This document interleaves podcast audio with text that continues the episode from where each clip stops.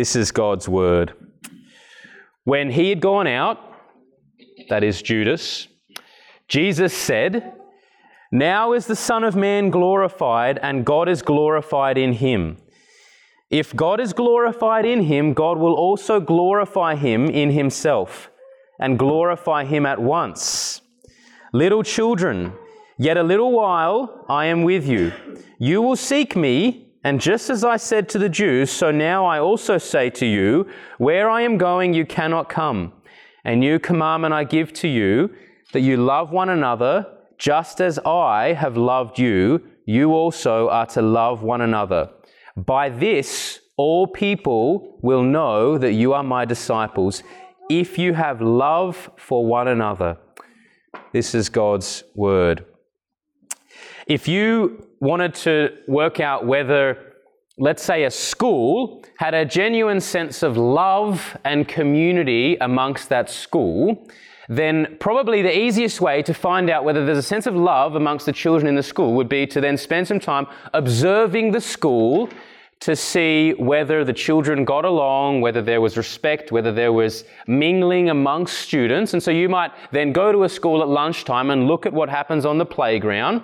And probably what you would see is you would see uh, kids playing basketball together, you might see some soccer kids. You might see some uh, kids sitting under a tree just talking about what went on or maybe doing some art. You would see younger kids. Rubik's Cubes seem to be back in, certainly at Covenant. They might be playing with Rubik's Cubes together. And it would be very easy on a uh, superficial level to look at that uh, community and say, wow, what a really loving community they have. Everyone's playing together and getting along. And at a very surface level, you might be right. But as we get a bit deeper into assessing what love actually is, I would argue that that's not such a loving community because probably what's going to happen is you would never see the basketball kids one day playing basketball and the next day deciding, I think I might sit with those girls under the tree in a different year just to um, get to know them and care about them and find out what's going on nor would the Rubik's Cube kids come to play with the basketballers, nor would the basketball kids let them play. See, the reason why there's a sense of love on most schoolyard playgrounds, a superficial sense, is because people tend to click together based upon likes and dislikes and demographics, and then they stay out of each other's way. And that's how there's a sense of love. But what we understand with the love that we see in Jesus Christ is that the church must have a love that is totally different to that. The church must have a love where there are no cliques, where the love transcends likes and dislikes and demographics and cultures, where the love that we have is enough to make every member of that church have a deep desire to commit to loving and caring and knowing and serving every other member regardless of whether they like basketball or Rubik's Cubes or whatever it is. A love that transcends schoolyard politics. This is the kind of love that Jesus talks about. So, our community of love must not simply be a community because we segregate into a young adults group and a men's hiking group and there's a sense of community because we're doing things that we all like. No, the love that we see in the gospel of Christ that Jesus is calling us to is a love that transcends all of that. A love that comes to someone else in the community and you have nothing on paper that would cause you to be um, affectionate toward one another, but you both have a common allegiance to Jesus Christ, and that is more than enough for you to love that person with a love that the world has never known. And so that is the love that we want to look at today. This is the love that Jesus begins to instruct his followers toward as we look at John 13. Here, Jesus is coming into the farewell discourse. The next few chapters are going to look at what it is to love one another, and Jesus is preparing his disciples uh, for when he's going to depart, and then how their lives must look as his followers. And for Jesus to depart, what we see is that he must be glorified. This is the prerequisite for Jesus to then depart, not merely in his cross, but to go uh, to the Father's right hand, to ascend. Jesus must therefore be glorified. So before we get to the love within the Christian community, what I want to do is look at this glory that we see in the gospel of Jesus Christ here. This glory that Jesus begins to talk about in verse 31. From verse 31, Jesus says, Now is the Son of Man glorified, and God is glorified in him. If God is glorified in him, God will also glorify him in himself and glorify him at once. This is talking about the shared glory that the Father has with the Son. The shared glory that has existed for all eternity. So Jesus is saying here in verse 31 the Father is going to be glorified in the Son, and then verse 32, the Son is going to be glorified in the Father. It's a shared glory. We will read this in John 17 in verse 5, where Jesus gives the high priestly prayer and he says to the Father, Glorify me in your own presence with the glory that I had with you before the world existed. Before anything existed, there was this glory that the triune God had, that the Father, Son, and Spirit share together. And what we are seeing is not a, a new glory, but rather this eternal glory being revealed to the world. God is showing his glory in a particular way. And what is astounding here is that this glorification is seen in the humiliation of the cross. This is where Jesus is going. He's going to the cross. He's going to a place of utter shame and humility. And this is what is going to show the glory of God. This is what Jesus means when he says, Now, now that Judas has gone to betray me and I'm about to be handed over and go to the cross, now is the time for the Father to be glorified in the Son and for the Son to be glorified in the Father. So we see the glory of God on full display. Now, how does the cross show us the glory of God? This is what I want to contemplate for a bit this morning. God's glory is his perfection. Glory is light, it's radiance. The glory of God is his perfection in every way. His divine attributes that would cause awe to fall upon anyone who truly comprehended but an inch of those attributes. His glory is his utter perfection in every way on display. Some have once said that God's glory is like his burning holiness going public, being beamed out to the world. That which is at the center of God, that He is a holy God, finally being displayed in a glorious way. And so, a part of God's perfect holy character is that He is the fullness of all His attributes. So, He is completely loving and He is completely just. He is perfectly gracious and He is perfectly furious with sin. He's not the sum of all of his parts. He's not a little bit loving and a little bit uh, just and a little bit um, furious. No, he is the perfection of all of these attributes. So we must not project upon God what we experience, which is usually that we kind of have to compromise on love if we're hating someone. If we hate someone, we're not loving them. Or if we love them, then we're sort of diminishing our hatred towards them. Or if you think about a judge before a murderer, and that judge can either punish that murderer and therefore keep a sense of justice, or he can let the murderer go free and show mercy. But either way, he's not going to be able to keep both his justice and his mercy. God is nothing like that.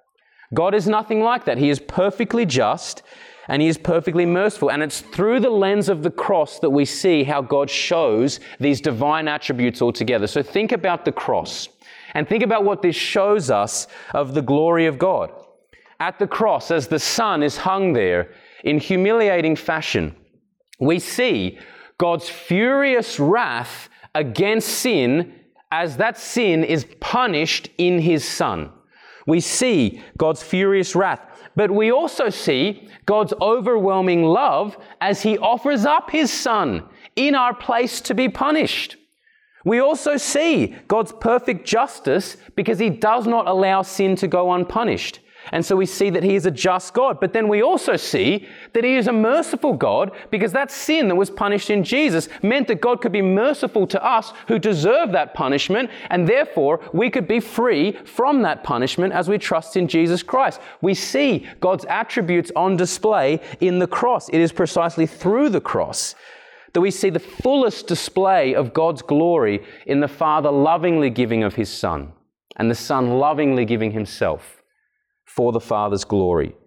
for that shared glory. We see more of the glory of God as we consider the extent of what this act of humiliation accomplishes. We'll see more of this as we go throughout John's gospel, but consider the extent of what the cross accomplishes for all of humanity who would turn to Jesus Christ. How is it that one man, through one act of humiliation, could atone for billions of people?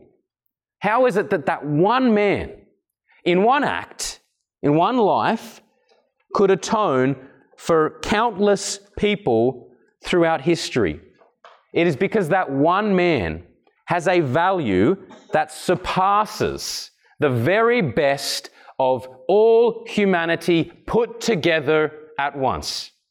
That one man has a value that surpasses everything. His one act is more valuable than all of the greatest accomplishments that man has ever done and will ever do combined that one man has a value that surpasses the very best of humanity. And so the value of that one man and that one act is enough to accomplish redemption for every single person in all of human history who would trust in Jesus Christ. Consider the value seen in that one man on the cross accomplishing redemption for countless people who would trust in Jesus Christ. And so the cross really brings us into the theater of God's glory, where we see His glory on display. We see the fullest display of His divine attributes in perfect measure. We see His furious wrath. We see His justice. We see His overwhelming compassion. We see His mercy and love toward us as sinners. And we see the immeasurable value. Think about the value seen in Christ as that one sacrificial life, death, and resurrection has sufficient value to cover an immeasurable amount of sin. The blood of Christ, so pure to cleanse every ounce of unrighteousness the world has ever known. How treasured Christ is. So, this shared glory that we see the Father is glorified in the Son as he lovingly gives up his Son and he deals with sin. The Son is glorified in the Father as he lovingly offers himself, showing his love for the Father. And then together, the Father and Son are glorified as the cross actually becomes the means by which you and I, as sinners, are then reconciled and brought into that shared glory. This will be the prayer of Jesus in John 17, where his desire is that the disciples, all who would believe in him, would be with him so that they may see this glory. We're brought into that theater of glory by the work of Christ on the cross. Now, for this glory to come about, Jesus has to depart. So, this is what Jesus is talking about here in John 13. Not only through his death, but eventually, through his ascension, Jesus must depart the world and ascend to the Father at the right hand of the Father to show that the price of sin has been paid for in full. Jesus' resurrection and his ascension show that the Father totally approves of that sacrifice and that death has been defeated and conquered, and the Son is now at his rightful place as the heir of all things at the right hand of the Father to show that justice is satisfied. So Jesus must now prepare his disciples for this departure. And so he goes on to say from verse 33 Little children, this is a dear affectionate term. Little children, yet a little while I am with you. You will seek me, and just as I said to the Jews, so now I also say to you, where I am going, you cannot come. Now, Jesus has said this a few times already in John's Gospel. Several months ago, when we were in chapter 7 and 8, Jesus spoke in chapter 7, verse 34. As the Pharisees send officers to arrest him, they're being antagonistic, trying to arrest him. And Jesus says to these people, I am going, uh, you will seek me, and you will not find me. Where I am, you cannot come. And this is what Jesus is referring to in verse 33 when he says, just as I said to the Jews. He says it again in chapter 8, verse 21. As the Jews continue to be antagonistic toward him, Jesus says, I am going away, and you will seek me, and you will die in your sin. Where I am going, you cannot come. So these occasions have a far more ominous fla- flavor to uh, the, the audience that Jesus is speaking to. Jesus is really using the reality of his departure as a rebuke to the antagonistic Jews, saying, You can't come, you will die in your sin. Now, Jesus' words to the disciples have a very different flavor. Though he's saying, just as I spoke to the Jews, I'm saying to you, it's a very different flavor. It's a very different trajectory as he says this to his disciples. So while he told the Jews in chapter 7 that they're going to seek him and they're not going to find him because they're not trusting in him, he will say to the disciples in chapter 14, just a few verses later in verse 3, I'm going to prepare a place for you. So you can't come with me now, but I'm going to prepare a place for you. You're safe, you're secure in me. And then while he says to the Jews in chapter 8 that you're going to die in your sin, he says to the disciples in chapter 14, verse 19, You will see me again, and because I live, you will live. My life is your life. You're not going to die in your sin. You're secure in me. See, although there is a reality that the disciples cannot come to be with Christ immediately, their trajectory is ultimately toward that final goal, namely to be with Christ in unbreakable intimacy. That's their goal, that's their trajectory. See, as Jesus talks about where he is going, it's more about a relational intimacy than a physical proximity. Though, of course, it is about a physical uh, proximity, as Jesus is physically no longer on the earth. But really, the emphasis here is about a relational proximity. The Jews can't come to where Jesus is because Jesus has gone to the right hand of the Father, and Jesus is the way to the Father, and they're rejecting him. So, of course, they can't come. There's no way. The disciples have a completely different trajectory to the antagonistic Jews because the disciples have a relational proximity to Jesus, we've just seen in him washing their feet and saying, You are clean.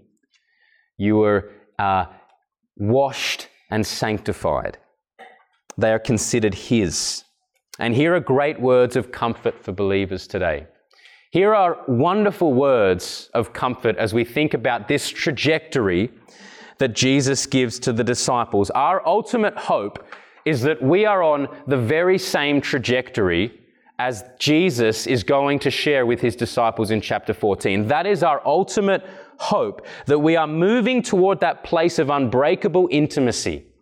Here is such a, a, profound truth and a, a desperate need for us in this world that just shoves our face to try and make us think that everything that we need is in this world for Christians and non Christians alone. This desire to have everything here and now, and this failure to long for this unbreakable intimacy and this moment where we stand in the very presence of our Savior, face to face. This is our hope, as John will go on to say in his first letter in 1 John 3 Beloved, we are God's children now and what we will be has not yet appeared, but we know that when he appears, we shall be like him because we shall see him as he is. Is that a hope for you? To see Christ as he is. For that moment to see the face of Jesus Christ and to be transformed in that instant. Here is what sustains us in this life the reality that there is coming a day. There is coming a day where we will be with the Lord. We will be with Him in sinlessness. We will be with Him without suffering. We will be with Him without apathy. We will be with Him in unbreakable intimacy. We will be in His very presence with the presence of sin long gone. We will be with Him without any shame over our lack of love toward Him. That will be long gone, and we will be in unbreakable intimacy that somehow will only continue for eternity. That is our hope. And here is the mark of true followers of Jesus. The mark is not that we have a great life now and Jesus helps us to have that. The mark is that we're longing for that greater life. Yes, there are treasures to be had now, but ultimately we are longing for that unbreakable intimacy with the Lord. And so I wonder if that is your comfort today. Now, these comforting words of Jesus that speak of his departure, They are anticipating the commission that Jesus gives to his church. Jesus is preparing his church for that moment where he then sends them into the world to make disciples of all the nations, to baptize them, to teach them. This is the commission that you and I have flowing on from the disciples. And Jesus is preparing his first disciples for that commission to then go into the world and bear witness of everything that he has done. And he gives a clear commandment that ought to be a top priority for his followers after his departure. So look at verse 34. Jesus says, A new commandment I give to you, that you love one another, just as I have loved you, you also are to love one another. Here is something fundamental to the church's existence. The church is to be a place where the love of Christ is seen in the lives of his followers in such a way that it would then point to the love that we have seen in the Father giving his Son upon the cross. So, yes, the mission of the church is to proclaim Christ. We want to declare Christ and make him known. But the mission is also that we would then demonstrate the work that Christ has done, namely the redemptive work, we would demonstrate that in our own lives that would reflect that transformation, that would reflect that redemption. Now, if we think about what Christ is asking us to here, it is mind blowing. It's mind blowing. Think about what Christ is really asking us here. Notice the condition of this love. We're not simply told to love one another, we're told to love just as he loved us. That's an incredible love. That's a perfect love. Jesus loved with utter perfection, and now he says, You do the same. How are you going with that? How are you going with loving just as Christ loved you? It is a mind blowing reality. D.A. Carson says of this the new command is simple enough for a toddler to memorize and appreciate but it is profound enough that the most mature believers are repeatedly embarrassed at how poorly they comprehend it and put it into practice. How well are you loving as Christ loved, with utter selflessness? This is an incredible ask. And though it is, in one sense, impossible to meet for who can truly love, who, who has that value to then give of himself to love, it's such a, a near impossible standard to love as Christ loved, and yet it is the standard that we are to strive toward. We do not lower the bar, no, we continue to strive toward that. And the wonderful thing is that Christ does not call his followers to this without equipping them with his very spirit to then strive toward this goal. So, what does this love look like in our community, that is in the church? Well, let, me quickly recap the three aspects of Christ's love that we looked at when we looked at John 13, verse 1. These will be very brief to look at these three aspects of Christ's love. And then I want to give three further loves that we should uh, we can expand upon that we see in the work of the cross. So firstly, just these three aspects of Christ's love that we looked at in John 13 verse 1. Number one, he shows a particular love. Christ's love is a particular love. He comes to his particular people, he comes to his own sheep. Or when Jesus prays in John 17, he's specific to say, I'm not praying for the world, I'm praying for my disciples and all who would believe in them. Christ comes to his particular people. Notice even the particularity, even here. Jesus is telling us to love one another so that people would know that you are my disciples. This is to do with disciples of Jesus. Yes, Christians are called to love our neighbor, that is everyone. Of course, we're called to love everyone, but there is a particular love that Christians are to have amongst one another. So Paul says in Galatians 6:10, "Do good to all people, but especially the household of faith." There's a priority to particular people. Secondly, after being a particular love, Christ's love is a sympathetic love. That was a beautiful uh, reality to look at. Christ's love is sympathetic in that he is with us in our sufferings. Sympathy is with suffering. Christ shows that he is with us in our suffering because he entered into suffering and then he is now at the right hand of the Father interceding for us, a perfect high priest who is able to sympathize with us in every way. Now, we likewise are called to love one another within the church in a sympathetic way. That is to say, we are to be with people in their suffering. We don't necessarily have to enter into that suffering to be with them, but we are nonetheless with them. We mourn with those who mourn. As Paul says in 1 Corinthians, uh, 1 Corinthians 12, verse 26, if one member suffers, we all suffer together. That's literally to say, if one member suffers, we are sympathetic together. We suffer together. And finally, Christ's love is a persistent love. John says he loved them to the end. He loved them to his goal. Christ loved his sheep all the way through the cross, all the way through the horrors of the cross of Christ. Jesus loved his own. And if his love persisted, this is a wonderful comfort. If his love persisted to us, enduring the horrors of the cross, while we were enemies, how much more will his love persist now that he has purchased us? What assurance do we have that his love will, of course, persist? If it endured through the cross, it will endure through every single one of life's hurdles and obstacles now. And likewise, our love is to persist toward those in our community. Now, let's identify and finish with three further ways in which we are to love based upon the love that we see in Christ, particularly the love that we see in the cross of Christ. So, firstly, we are to love with impartiality. Our love is to be an impartial love. We saw this so clearly when we looked at Jesus washing Judas's feet. Jesus washed the disciples' feet and he washed the very person whom he knew was about to betray him to a horrible death. And he washed his feet.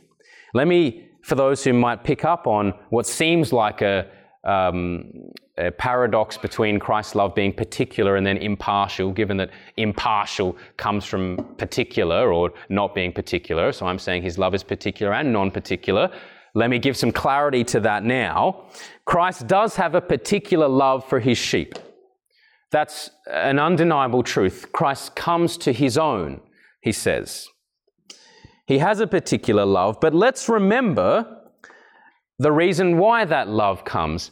His love comes to his sheep because of nothing in particular in and of themselves.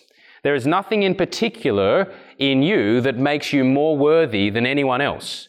The gospel flattens everyone out to say we all fall gloriously short of the glory of God.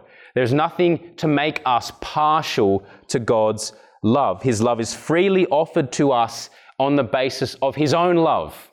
That's the basis of His love being given. So, in this sense, Christ's love is impartial because His love does not come to us because of anything worthy within us. His love does not come to us because we are of a higher ethnicity, because we have a better culture, because we have a better gender, because of any like or dislike. His love, as we see in the gospel, comes to us because of the mercy of God. Because of his gracious love, he sets his affections upon his people because he loves them. That's a love we can rest in. So, in this sense, there is nothing that we have within us that would cause God to be partial to us. So therefore, his love comes impartially to all who recognize that they have nothing to make God partial to them. Should you realize that you have nothing within you to make God partial to you, and you come to the foot of the cross and you recognize you're a wretched sinner, and you turn to Jesus Christ, then His love is showered upon you, just the same way as anyone else. What a glorious reality. Now, how, how might we love impartially within the Christian community. If this is the love that we see in Christ, and he says, Now you love just as I have loved you, how might we love impartially in the Christian community? Well, we make it our ambition to know and care and love all people within the church without distinction.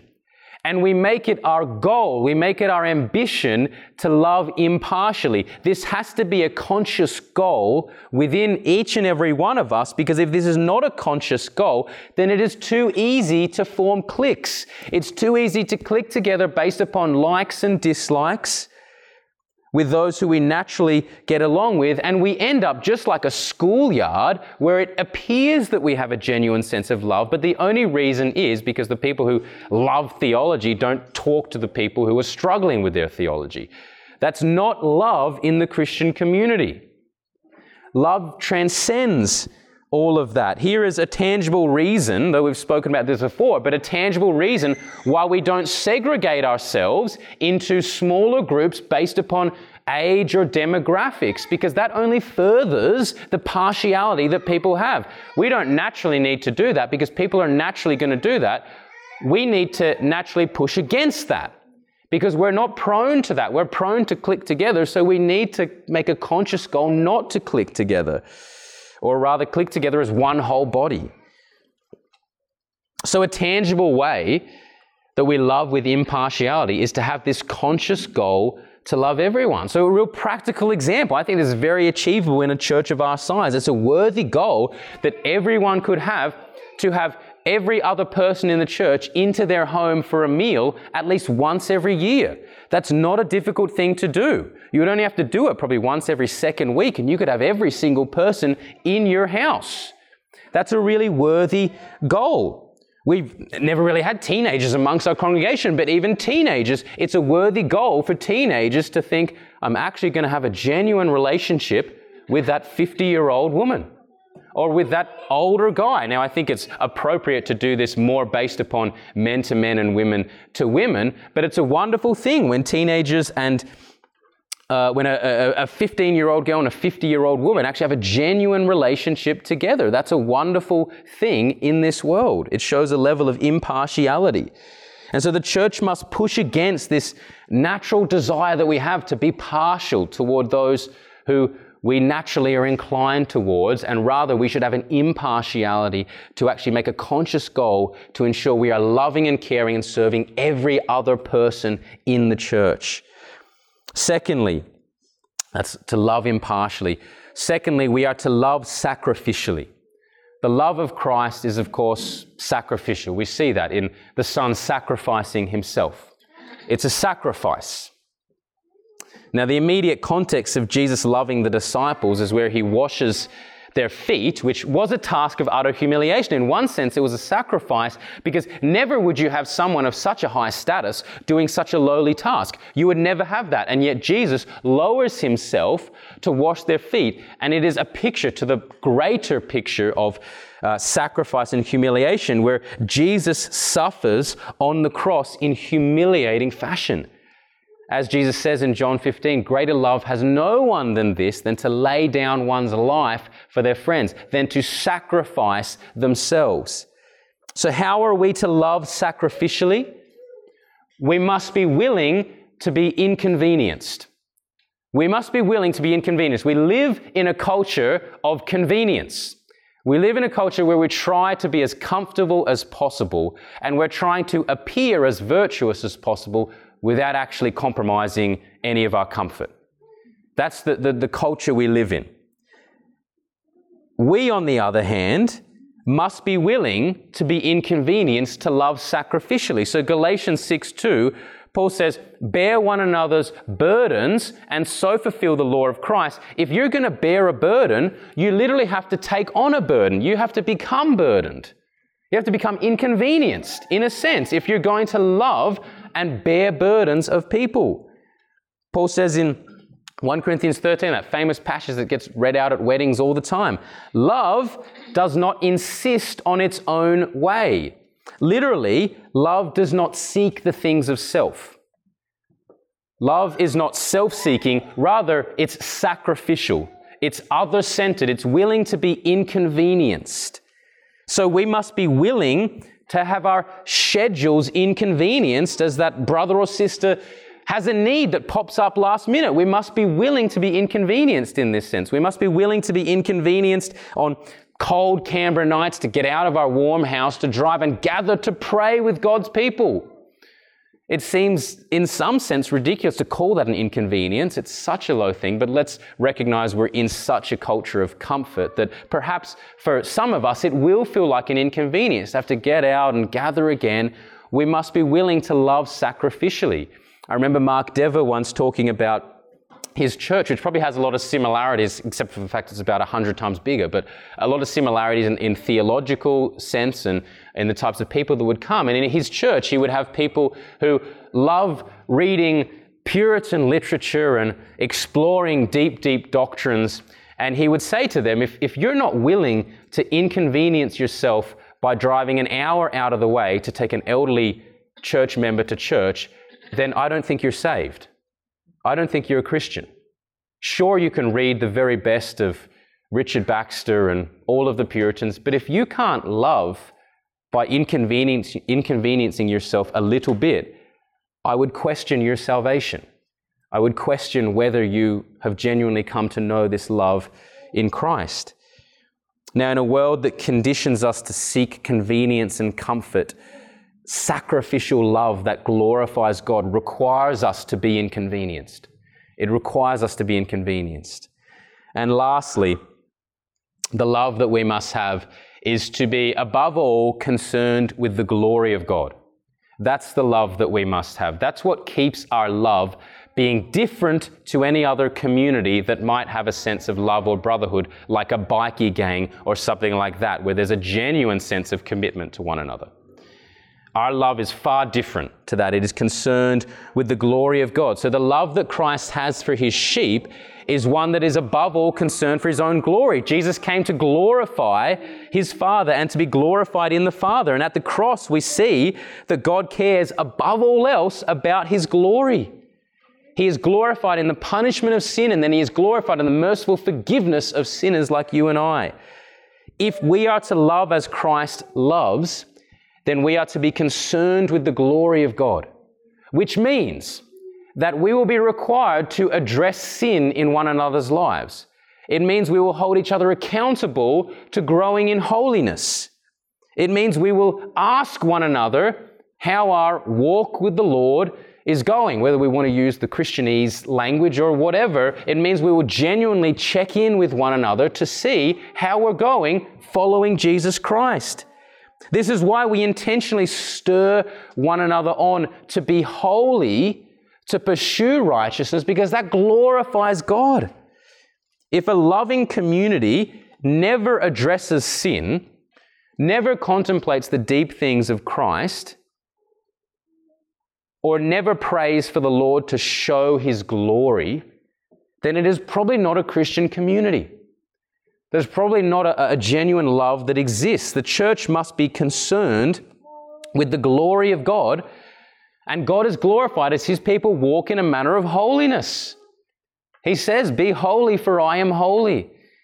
And that means we must be concerned with the glory of God. And here is where, as I, as, as I do indeed finish, uh, we must be rightly we must rightly understand what Jesus says here in verse 35. He says, By this all people will know you are my disciples. If you have this love, all people will know you are my disciples. Now, too many, uh, whether well meaning or naive Christians, would use this and say, See, all we have to do is love one another, and then the world will love us. People will know that we're his disciples. Jesus never says that. He says, They'll know you're my disciples. And then what does he say about his disciples? Well, the world hated me, and you're my disciples, so the world's going to hate you. So when they know that you're my disciple, they're probably going to hate you. You're probably not going to win yourself any favors by having this love amongst yourself. Yes, they're going to know you're disciples, just like Soviet communists knew who the disciples of Jesus were before they killed them. Sure, at times that love will be attractive to people. And there's probably something going wrong if, it, at least in some way, it's not recognized as attractive. Right? There are, are objective ways we can see that it's attractive to love sacrificially, to show no partiality. This is still desirable in the world. But let's not be naive into thinking that all we have to do is love one another and then everyone will come flocking.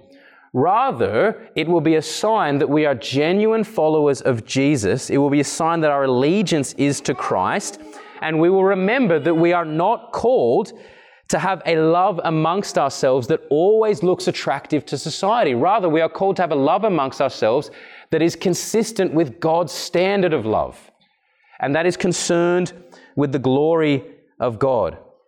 So we are to love impartially, we are to love sacrificially, and we are to love in a way that is concerned with the glory of God. And the, the foundation of this love is always resting in the love of Christ. That's the foundation. Lest this become a burdensome task that we're doing to try and appear loving before God, the only way we will have this love is if we rest in the love that is poured out upon us by the gospel of Jesus Christ. That's the only way that we will keep this love. Our love will only ever extend horizontally to one another as we rightly gaze vertically and look upon the Son who loved us.